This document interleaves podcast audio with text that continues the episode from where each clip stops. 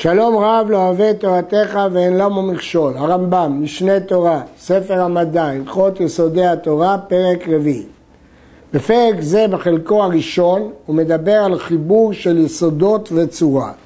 גם פרק זה הוא לפי ההבנה שהייתה ידועה אז על ארבעה יסודות. אבל חלק מהעקרונות שאומר הרמב"ם כאן לא השתנו. ארבעה גופים האלו, שהם אש ורוח ומים וארץ, הם יסודות כל הנבראים למטה מן הרקיע. וכל שיהיה מאדם ובהמה ועור ורמז ודג וצמח ומתכת ואבנים טובות ומרגליות ושאר אבני בניין וערים וגושי עפר, הכל גולמו מחובר מארבע יסודות האלה. העיקרון שלכל העולם יש יסודות אחידים הוא נכון גם במדע המודרני. אלא שהם פירקו את זה מארבעה יסודות לאטומים, ליסודות אה, יסודיים יותר.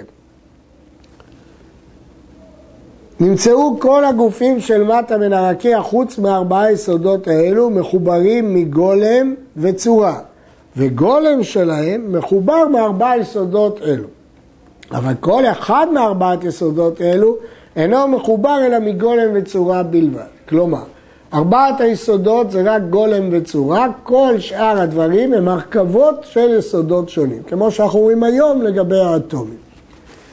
דרך האש והרוח, להיות מהלכה ממטה מטבור הארץ למעלה כלפי הרקיע, ודרך המים והארץ להיות מהלכה מתחת הרקיע, למטה לאמצע, שאמצע הרקיע הוא המטה שאין למטה ממנו. ואין הילוכם בדעתם ולא בחפצם, אלא מנהג שנקבע בהם וטבע שנתבע בהם. כלומר, אמרנו שביסודות אין דעת, אלא חוק שהם מהלכים. לפי המדע של אז, האש והרוח למעלה, והמים והארץ למטה. טבע האש חם ויבש, והוא קל מכולם, והרוח חם לח, והמים קרים לחים, הארץ יבשה קרה והיא כבדה מכולם. המים קל ממנה, לפיכך נמצא למעלה הארץ. הרוח קל מן המים, לפיכך הוא מרחף על פני המים. והאש קל מן הרוח. ומפני שאין יסודות לכל גופים שתחת הרקיע. יימצא כל גוף וגוף מאדם ובהמה וחיה ואור ודג וצמח ומתכת ואבן גולמו מחובר באש ורוח ומים ועפר וארבעתם יתערבו ביחד וישתנה כל אחד מהם בעת העירוב עד שימצא המחובר מארבעתם אינו דומה לאחד מהם כשהוא לבדו. כלומר, התרכובות הן שונות, ואין במעורב מהם אפילו חלק אחד שהוא אש בפני עצמו, או מים בפני עצמו, או עץ בפני עצמו, רוח בפני עצמו, הכל השתנו ונעשו גוף אחד, תרכובת. וכל גוף וגוף המחובר מארבעתם ימצא בו קור וחום, לח ויובש כאחד. אבל יש מהם גופים שבהם חוזקה מיסוד האש, כמו בעלי נפש חיה, לפיכך יראה בהם החום יותר. ויש בהם גופים שבהם חוזקה מיסוד הארץ, כגון האבנים, לפיכך יראה בהם היובש הרבה.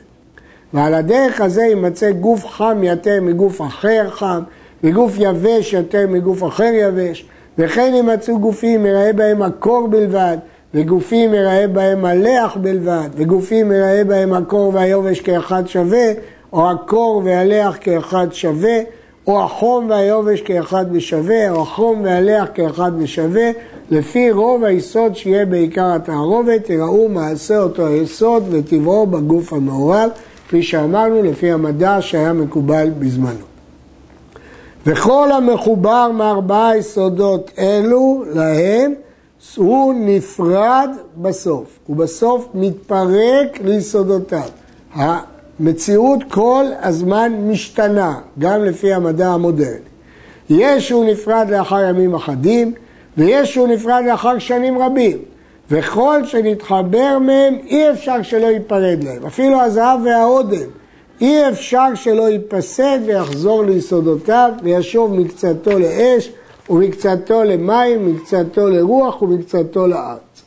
והואיל וכל הנפרד לאלה ייפרד, למה נאמר ואל עפר תשוב? לפי שרוב בניינו מן העפר, ולא כל הנפסד שיפסד מיד יחזור לארבע יסודות, אלא יפסד ויחזור לדבר אחר, ודבר אחר לדבר אחר, סוף הדברים יחזור ליסודות.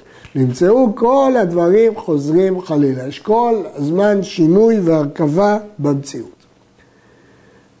אגב, התפיסה הזאת של שינוי מתמיד נכונה גם במדע המודרני, אבל לא בארבעה יסודות. ארבעה יסודות אלו משתנים זה לזה תמיד בכל יום ובכל שעה מקצתם, לא כל גופה. כיצד?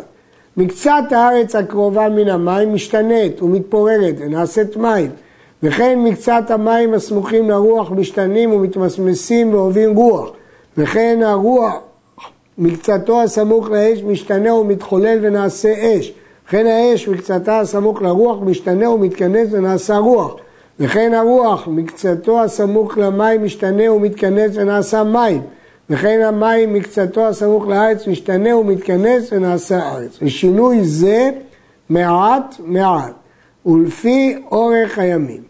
ואין כל היסוד משתנה עד שיעשה כל המים רוח, כל הרוח אש, שאי אפשר שיבטל אחד מן היסודות ארבעה. אלא מקצת ישתנה מאש לרוח ומקצת מרוח לאש ובין כל אחד לחברו יימצא השינוי בין ארבעתם וחוזרות חלילה. ושינוי זה יהיה בסביבת הגלגל ובסביבתו יתחברו ארבעתם ויהיה מהם שאר גולמי בני אדם ונפש חיה וצמח ואבן ומתכת. כלומר התנועה היא שיוצרת את ההרכבה. והאל נותן לכל גולם וגולם צורה ראויה לו על ידי המלאך העשירי, שהיא הצורה הנקראת אישים. אישים, דהיינו המלאך בדרגה הנמוכה ביותר, הוא נותן את הצורה לאדם. עד כאן אמרנו שבנוי לפי המדע שהיה בזמנו. לעולם אין אתה רואה גולם בלא צורה, או צורה בלא גולם. אי אפשר בחושים לפצל בין גולם לצורה. אלא לב האדם הוא שמחלק הגוף הנמצא בדעתו, ויודע שהוא מחובר מגולם וצורה. הדעת יודעת להפשיט, לעשות את זה מופשט, ולהניח גולם בלי צורה וצורה בלי גולם. ויודע שיש שם גופים שגולמן מחובר מארבעה יסודות, וגופים שגולמן פשוט ואינו מחובר מגולם אחר. והצורות שאין להם גולם אינם נראים לעין. אלא בעין הלב הם ידועים, כמו שידענו, אדון הכל ולא ראיית העין. להכיר צורה מופשטת אי אפשר בחושים, אלא רק בדעת. נפש כל בשר היא צורתו שנתן לו האל. והדעת היתרה המצויה בנפשו של האדם היא צורת האדם השלם בדעתו. ועל צורה זו נאמר בתורה, נעשה אדם בצלמנו כדמותנו. כלומר, שתהיה לו צורה היודעת ומשגת הדעות שאין להם גולם, עד שידמה להם. ואינו אומר על צורה זו הניכרת לעיניים שהוא הפה והחותם, הלסתות ושאר רושם הגוף, שזו תואר שמה. מה שקרוי צורה פה זה לא הצורה החיצונית, לזה קראו תואר. אבל הצורה היא הדעה שיכולה להשיג צורות שאין להן גולם. ואינה הנפש המצויה לכל נפש חיה, שבה אוכל ושותה ומוליד ומרגיש ומהרהר, אלא הדעה שהיא צורת הנפש, ובצורת הנפש הכתוב מדבר. פעמים רבות תיקרא זו הצורה, נפש ורוח, לפיכך צריך להיזהר בשמות, שלא תטעה, וכל שם ושם ילמד מעניינו. אז הצורה היא אותה, לא התואר, אלא אותה יכולת להכיר את הצורה בלי גולם. אבל צלם נאמר על העניין אשר בו נהיה הדבר ונעשה מה הוא. והיא ההשגה השכלית, ובגלל ההשגה השכלית הזו נאמר בו בצלם. אין צורת הנפש הזאת מחוברת מן היסודות כדי שתיפרד להם. ואינה מכוח הנשמה עד שתהיה צריכה לנשמה כמו שהנשמה צריכה לגוף. אלא מאת השם מן השמיים היא נאצלת מן השמיים. לפיכך כשיפרד הגולם שהוא מחובר מן היסודות וטובת הנשמה, דהיינו רוח החיים, מפני שאינה מצויה אלא עם הגוף.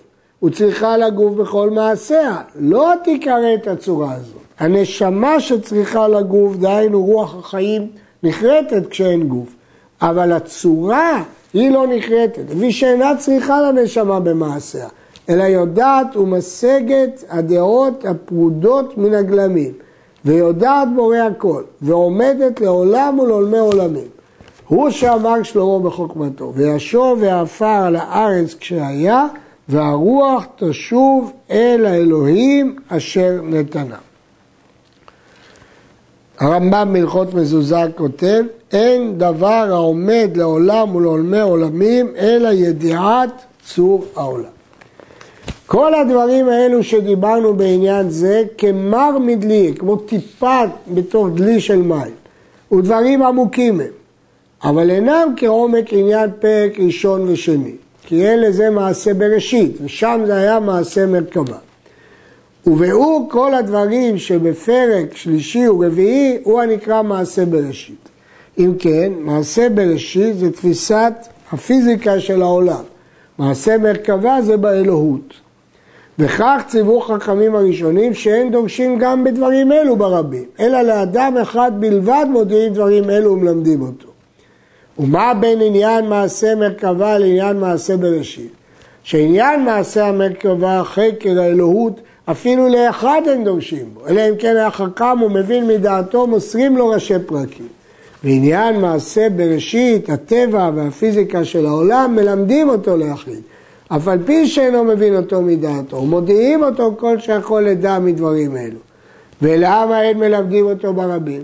לפי שאין כל אדם יש לו דעת רחבה להשיג פירוש וביאור כל הדברים על בוריים.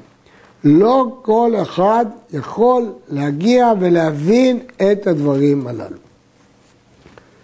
בזמן שאדם מתבונן בדברים אלו, הוא מכיר כל הברואים ממלאך וגלגל ואדם וכיוצא בו, ויראה חוכמתו של הקדוש ברוך הוא בכל היצורים וכל הברואים, מוסיף אהבה למקום, ותצמא נפשו, ויחמא בשרו, ישתוקק לאהוב המקום ברוך הוא.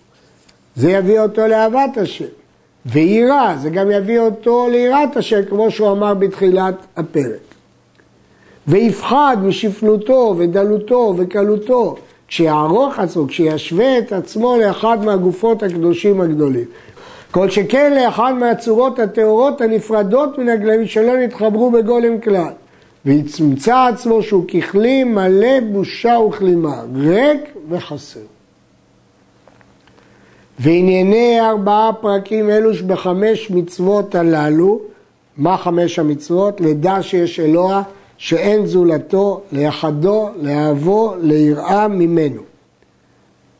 הם שחכמים הראשונים קוראים אותו פרדס, מעין גן, מסתורי. כמו שאמרו ארבעה נכנסו לפרדס, ואף על פי שגדולי ישראל היו, וחכמים גדולים היו, בן עזאי ובן זומא, אחר ורבי עקיבא, לא כולם היה בהם כוח לדע ולהשיג כל הדברים על בוריה.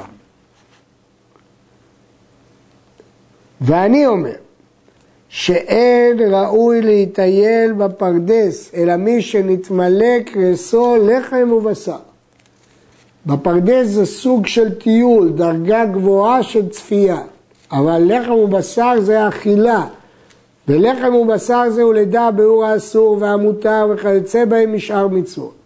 ואף על פי שדברים אלו דבר קטון קראו אותם חכמים, שהרי אמרו חכמים דבר גדול מעשה מרכבה, ודבר קטון הוויה דאביה ורבה. אף על פי כן, ראויים הם להקדימה, שהם מיישבים דעתו של אדם תחילה, ועוד שהם הטובה הגדולה שהשפיע הקדוש ברוך הוא ליישוב העולם הזה, כדי לנחול חיי העולם הבא.